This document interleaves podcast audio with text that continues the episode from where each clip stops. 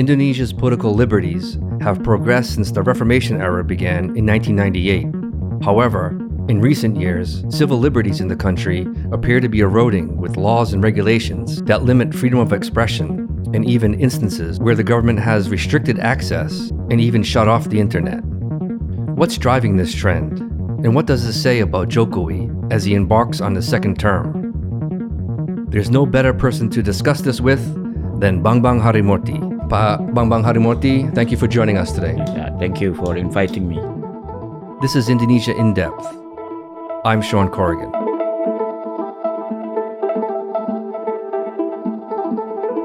Bambang is a veteran Indonesian journalist and the former editor in chief of Indonesia's most respected media outlet, Tempo magazine.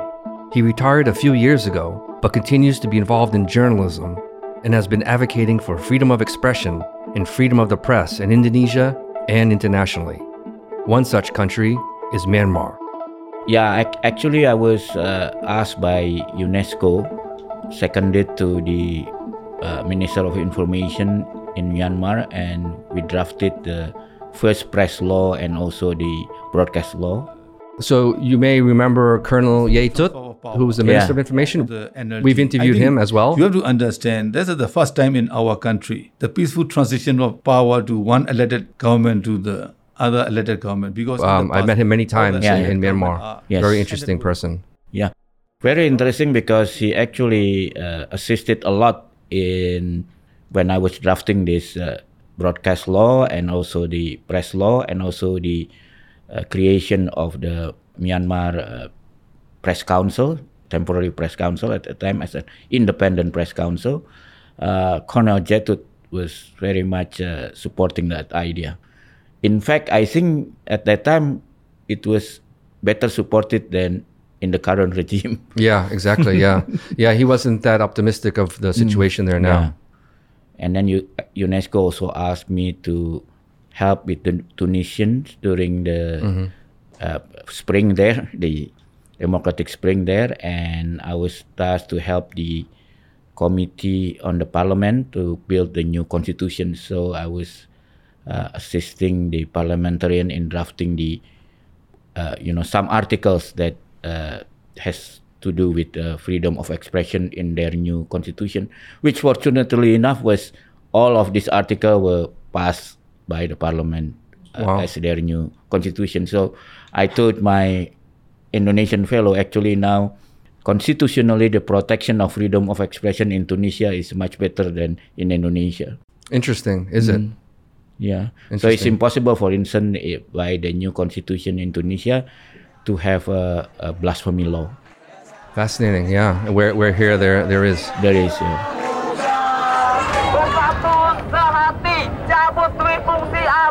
Bersatu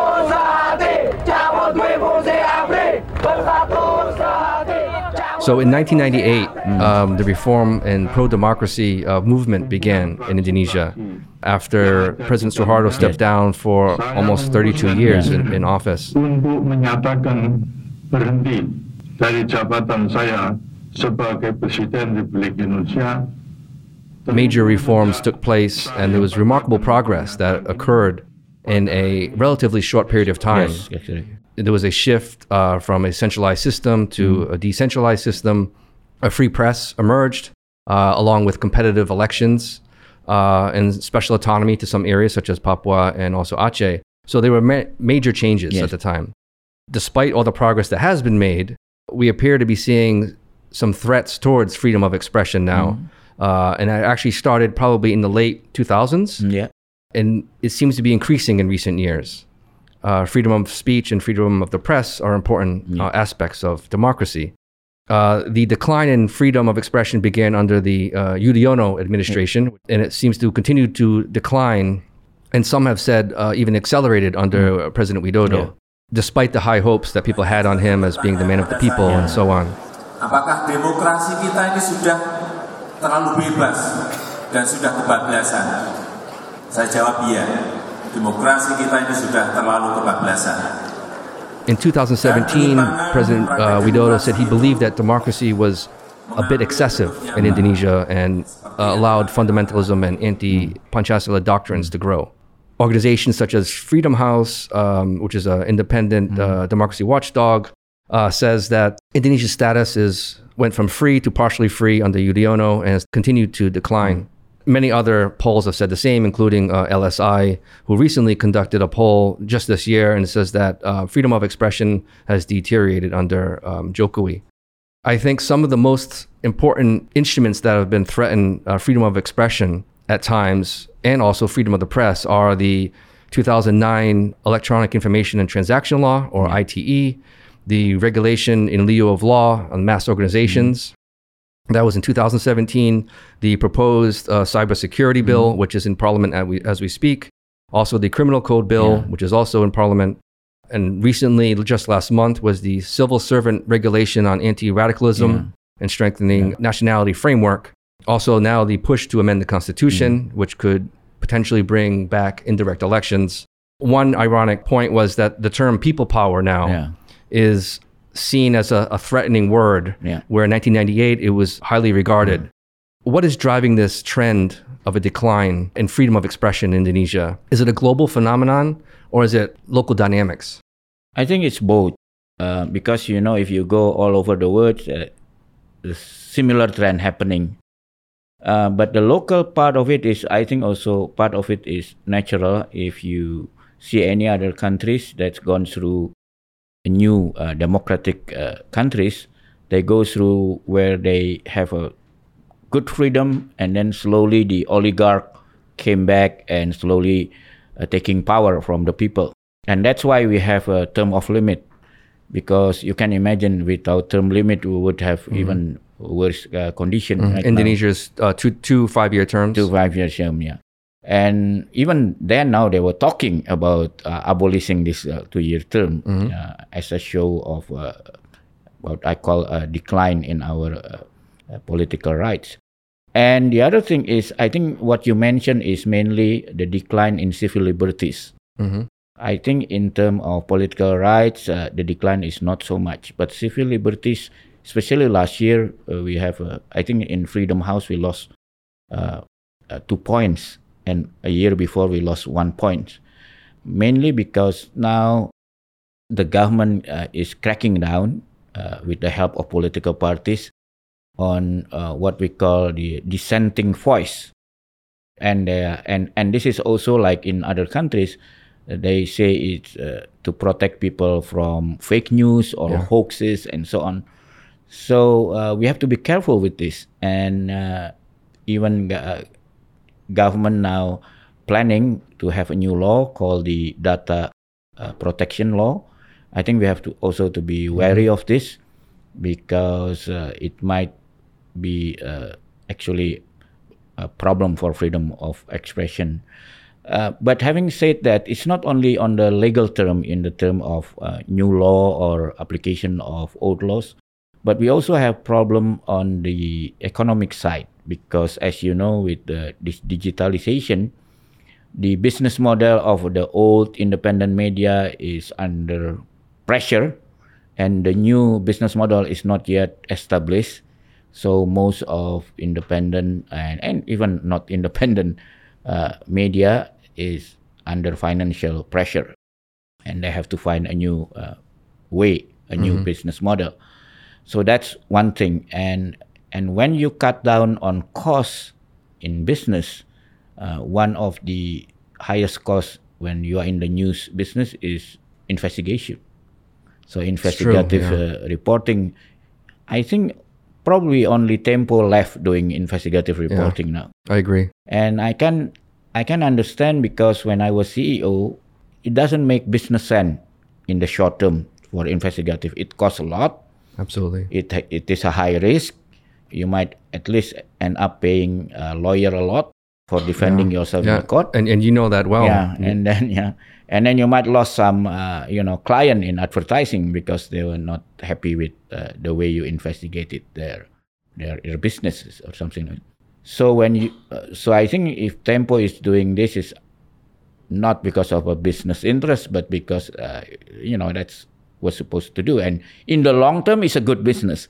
But the problem, like uh, Mac, uh, like most economists says, is in the long term we are all dead, right? Yeah, exactly. So Yeah. how to survive uh, until uh, you uh, you know you benefit from this long term.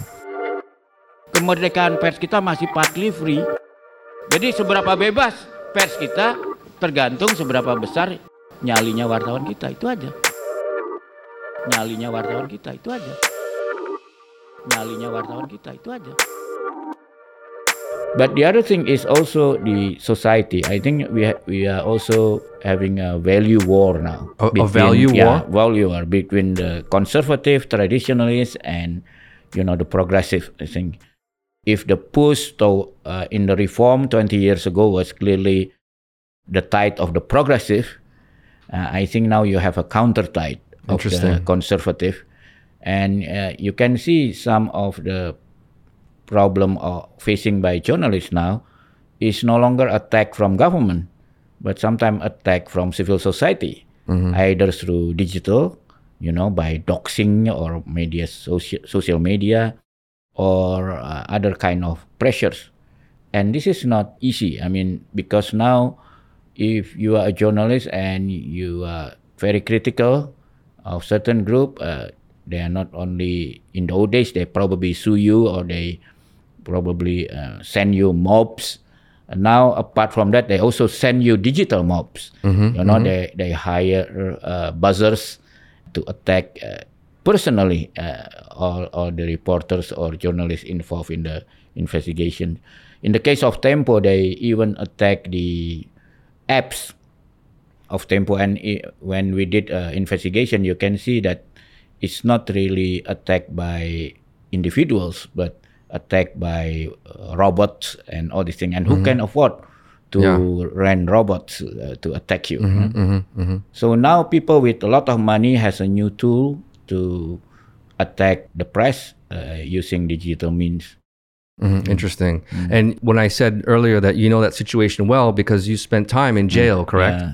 Well, I didn't spend time in jail. I almost spent time in Mm-hmm. jail, but fortunately, the Supreme Court, uh, uh, uh, you know, acquitted uh, me Mm-hmm, in my case. Yeah. And that was a result of writing an uh, investigative piece. Yes, it, Yeah. it was running an investigative team, uh, investigative team, which in normal countries, it should be the the person who sue me should be in jail instead of uh, Yeah, the person interesting, who's uh, interesting. investigate them. Yeah. Interesting. Hingga hari ini pemerintah masih membatasi akses media sosial. Pembatasan ini diklaim mampu meredam beredarnya konten provokasi dan hoax. Ya, pembatasan sementara akses di media sosial atau layanan pesan singkat ini sudah diperlakukan sejak tanggal 22 April Indonesia has cut off internet access in unrest hit Papua over fears that offensive and racist Earlier this year, that we've seen some instances where the Indonesian government began to either throttle or shut off the, Yeah. the internet uh, at times. Uh, one instance was during uh, and after protests in Jakarta related to the Constitutional Court decision on the election results, uh, where several protesters were killed. Um, the internet in Jakarta uh, metro area was throttled to prevent sharing of, of files and videos and photos. Later, a complete shutdown happened in Papua and West Papua uh, after unrest occurred there. Uh, the government said that both cases they were preventing hoaxes and disinformation, which could lead to, to violence. The government said that this method of limiting communication was very effective in both cases in Jakarta and also in Papua. And there was little public criticism, I think, uh, about it, especially in Jakarta. Yeah, I think uh, because I think the government has been quite successful in managing the flow of information through all the regulation and the actions they are taking. Uh, but uh, it does not shut everybody out because, for instance, uh, if you go to the court now, the civil society is suing the the government on on the on the shutdown of internet in Papua.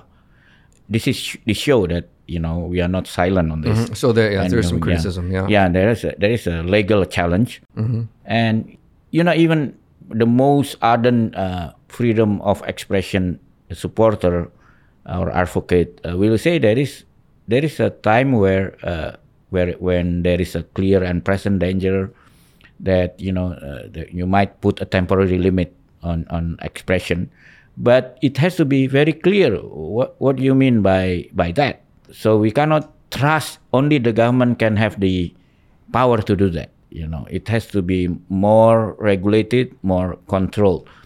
So, uh, for instance, uh, like in Papua, I mean, who decide when you know you, you do that? I mean, you, you have to make you have to make a rule on this, Mhm. and then it's, there should be a post audit after that.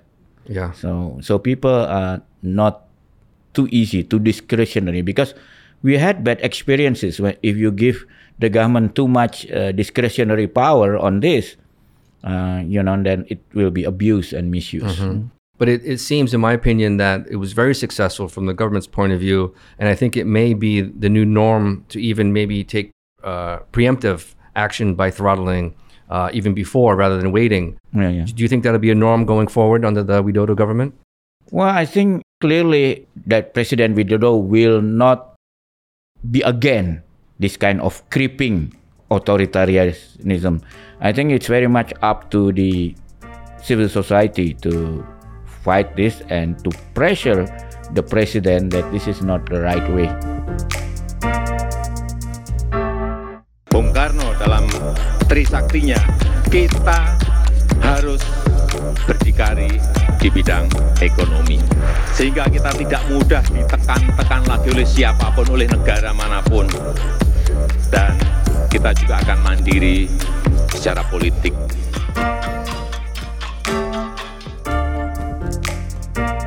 Uh, I wrote an article several months ago uh, basically saying that's ironic that the forces that brought in Widodo to the presidency are the same ones now that are quote unquote slowing him down. And that you know, when it comes to economic growth, Yeah. um, democracies can be messy, um, they can be inefficient, whereas now he wants to streamline everything. But um, public dissent isn't always helpful to a president for policies to, to promote strong growth. And I remember Suharto suppressed dissent for that very reason back, back then. This also could come at the expense of human rights and public dissent uh, as things go forward. But how much of the push against dissent and the restriction of freedom of expression is coming from President Widodo himself? Uh, and what's the parliament role and what's PDIP's role? Well, I think uh, clearly PDIP, especially PDIP under President Mega, is always you can associate it with, as a conservative power. They they like to go back to the old order, right? The, the very old order. Uh, they want to amend the constitution, for instance, and uh, but I think Jokowi, I, I think Jokowi's problem is not that he himself has a certain ideological thing that is conservative. I have to admit that Jokowi is is not interested in in in actually in ideology and so on. He's he's only interested in economic growth and uh, what he know about economy is basically uh, the point of view of a businessman. He is a businessman. Mhm. So to me, it's a it's a very businessman outlook. And of course, if you're a businessman, you you don't actually uh, like the voice of the labor. You Yeah. don't really like the you know the human rights and all this stuff. You you think of this as a hindrance to good business or investment. You know, you are more focused on bottom line, how to get good investment and how because you not because they are bad people, but uh, business people really believe that the main thing is you get everybody more prosperous. If everybody more prosperous, you get less protest, you Mhm, get less uh, problem, and so on. So it's in in term of uh, priority, the business people really believe that if you get rich, uh, you, you know you're happy, you don't you don't protest anymore. You know it's it's actually now a Chinese model. I was just right? going to say that, yeah. Uh, and and the problem is because the Chinese model seemed to work at least for some people, because before we used only to to fight the idea of Singapore model, Mhm, but mhm, it's very yeah. easy to dismiss if the Singapore model because you said well, but Singapore is a city state. Yeah, so small, yeah. so small. But China is a very big country, and you have to admit they, uh, whatever it is that they are doing, they have been able to get rid of a lot of uh, hundred of million of poverty, and they have been able to get mu- much more prosperous, and so on and so on. So it's understandable that many people think, oh, maybe Chinese model makes sense, especially they also spend a lot of money spending uh, on communication. You know, you, you go anywhere, you can get uh, Chinese TV, Chinese uh, Mm-hmm. radio, and so on. And they even bought, you know, like South China Morning Post, bought by uh, Al- Alibaba, and so on. So clearly, there is uh, a new narrative coming out from China, and because China has been successful economically, uh, many people are convinced that the Chinese model, model might be working. many and I think uh, I think Jokowi is also quite influenced by the Chinese model. So many people within the government, you mean? Yeah, uh, many people if you listen to what Luhut, for instance, Exactly. say, stated, and Jokowi and some other uh, Indonesian uh, minister and even uh, Indonesian business people, you know, they they really using the Chinese model as a, a new alternative, a, a new narrative. And the, the problem is, uh, you're on the progressive side. What is your model? I mean, I could always say Scandinavian is a good Yeah. model, but Scandinavian is small countries, you know, yeah. five, six million people, you know. Yeah. And American with Trump is no longer a model. Yeah, no, they. and yeah. England now have problem with Brexit and so on. So how do you counter the, the Chinese narrative? Mm-hmm, mm-hmm. Interesting.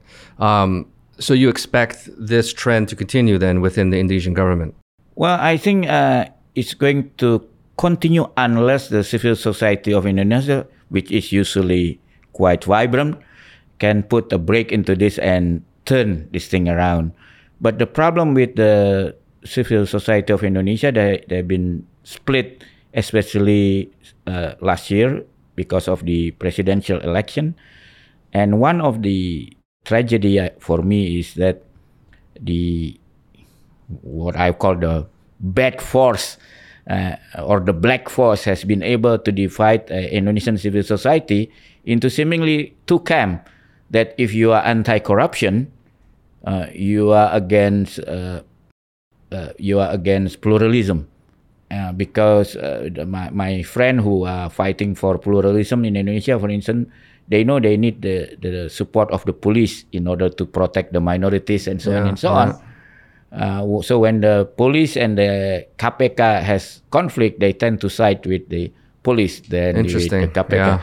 And to me, this is a very, uh, you know, long term, a very dangerous problem we have to face. I keep telling my friend, you know, if we are not doing anything, uh, we would be put into a very difficult position between a rock and a hard place, where our choice for Indonesia is only either a fascist, secular, corrupt regime, or a fascist, Islamic, racist, op, uh, you know, uh, option.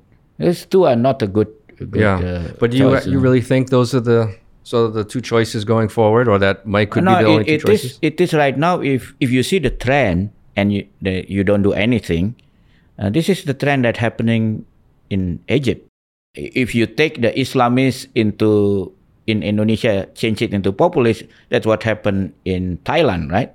So the military took over. That's what happened in Aljazair.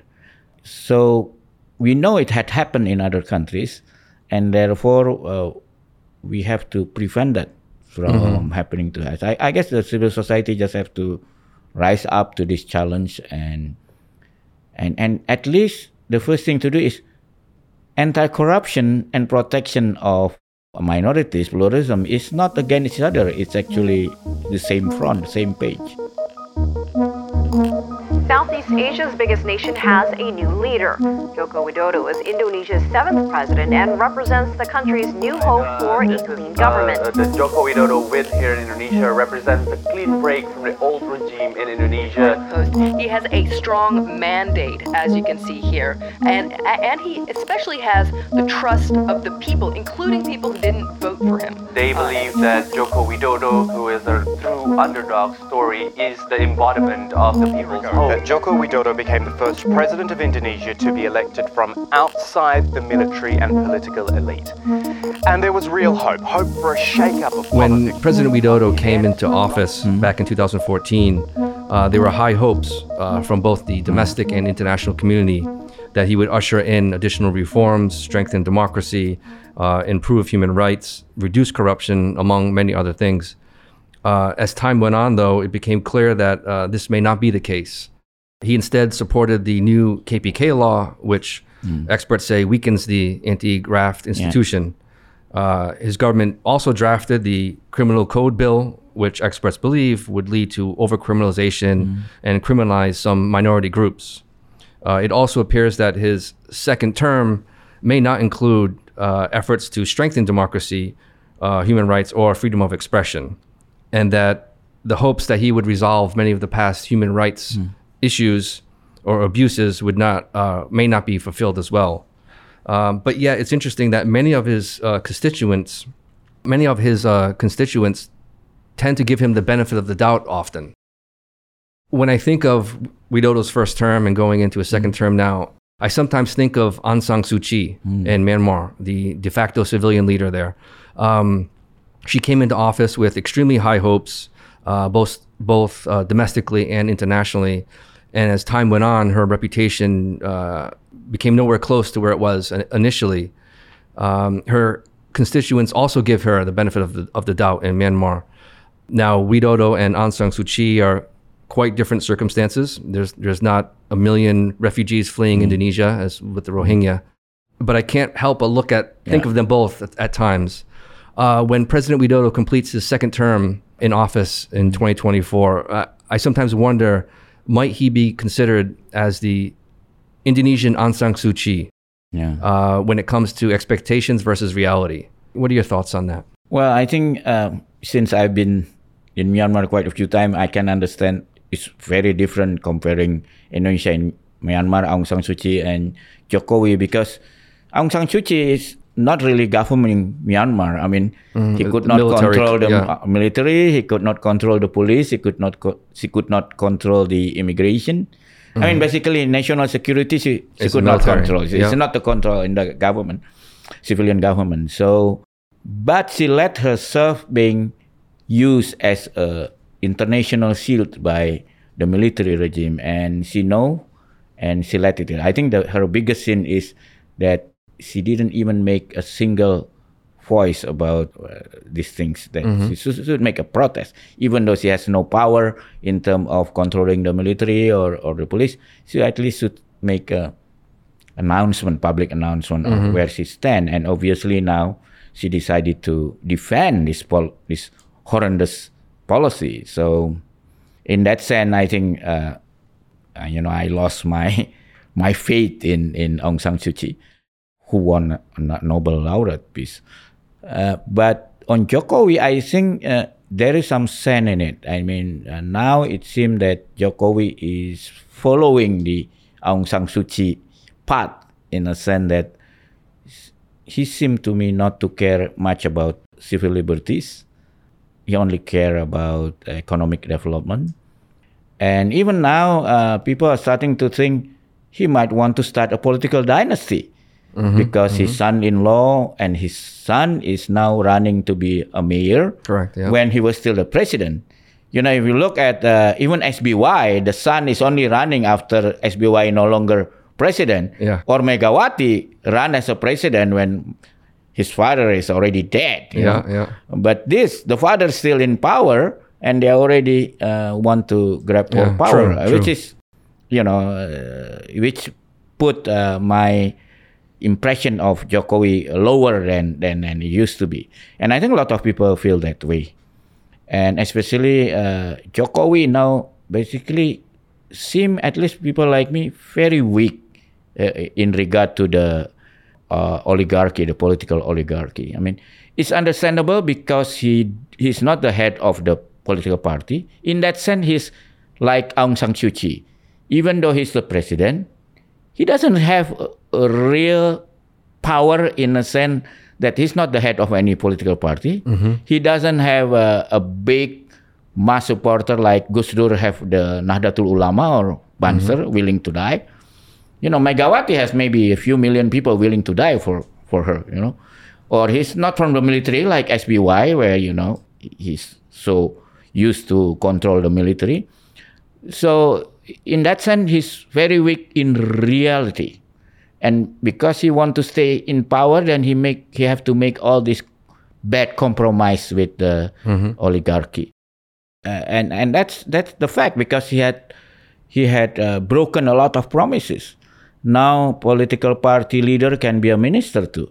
Uh, before he said it's not allowed. Yeah, I remember. Yeah. Yeah, and, came in. Yeah. and he he said he want to support anti-corruption, but he weakened the Mm-hmm. KPK, and then uh, you know, and now what is alarming also, the police and the military are become more politicized than it used to be.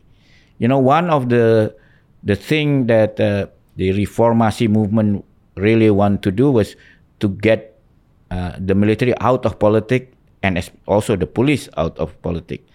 But now politics are seeping into the police and uh, and the military, and now uh, there is more permissiveness in terms of of breaking the regulation. I mean, for instance, for me, it's very big problem for me that Jokowi, President Jokowi, do not do anything to change our traffic law, which clearly said it's ban any two-wheel, uh, you know, uh, motorized uh, vehicle to be used as a as a public transport. And now we have how many million uh, motorcycles are being used Yeah. to Interesting. yeah, all he has to do is, why don't he just make a perpu, which is a presidential decree, uh, this to say, just one article to say, now I change this law so that, uh, you know, two-wheel uh, vehicle, are, because what is it? Because now you are teaching the people, you don't really have to care. If you are in power, you don't have to care Mhm, about mhm. about laws, about regulation, about anything else, which is bad. We have to admit we have many bad laws, many regulation. You change it. In democracy, you don't break the law. You change the law. Yeah, yeah. A- And I think even this simple thing, Jokowi don't understand. That's a problem. Interesting. And somebody, and the problem is like this. Actually, why people are still making sort of uh, apology for Jokowi, because many people, including myself, see Jokowi as a person is a decent person, is a good person. But what many people don't say out loud, he's also limited in his capacity. If you talk to him in more intellectual capacity, conceptual, you lost him. Mhm. So you have to talk to him in simple, uh, you know, like a business to business kind of uh, communication style. Then uh, he he understand that. Then, uh, but the problem is he's now surrounded. Uh, if you stay long in power, the longer you stay in power, the more, you know, what you call ass licking people around you. The more bad people are surrounding you, while good people feel not nice, so they get out. Mhm. And actually, as power tend to stay longer, the president is more surrounded by, you know, bad and and uh, self-interest people. So this is what happened. I'm glad that we have a term limit because I have. I'm I'm telling my friend, you know, uh, you have to keep for civil society now. You have to keep the faith that we can do better. That we have to be prepared. You know, if you are from religious background, you know, like the Prophet Yusuf time, you know, you have to face seven years of drought before you get a seven years of uh, good harvesting time. I think we know we are going to face declining a lot of push in, in our civil liberties, in our democracy right, and so on. So it's a job of civil societies to fight it back, to turn it around, and uh, and keep the faith that at one point in time we'll be able to stop it and turn it around.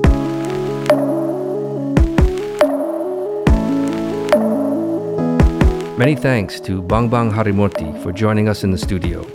For Indonesia's best journalism, check out Tempo magazine. It's in Indonesian and in English. Get all of our updates and articles at indonesiaindepth.com. Send your questions and feedback to info at indonesiaindepth.com. Follow my LinkedIn for additional insights and follow us on Twitter at IndoIndepth. All the links are in the episode description.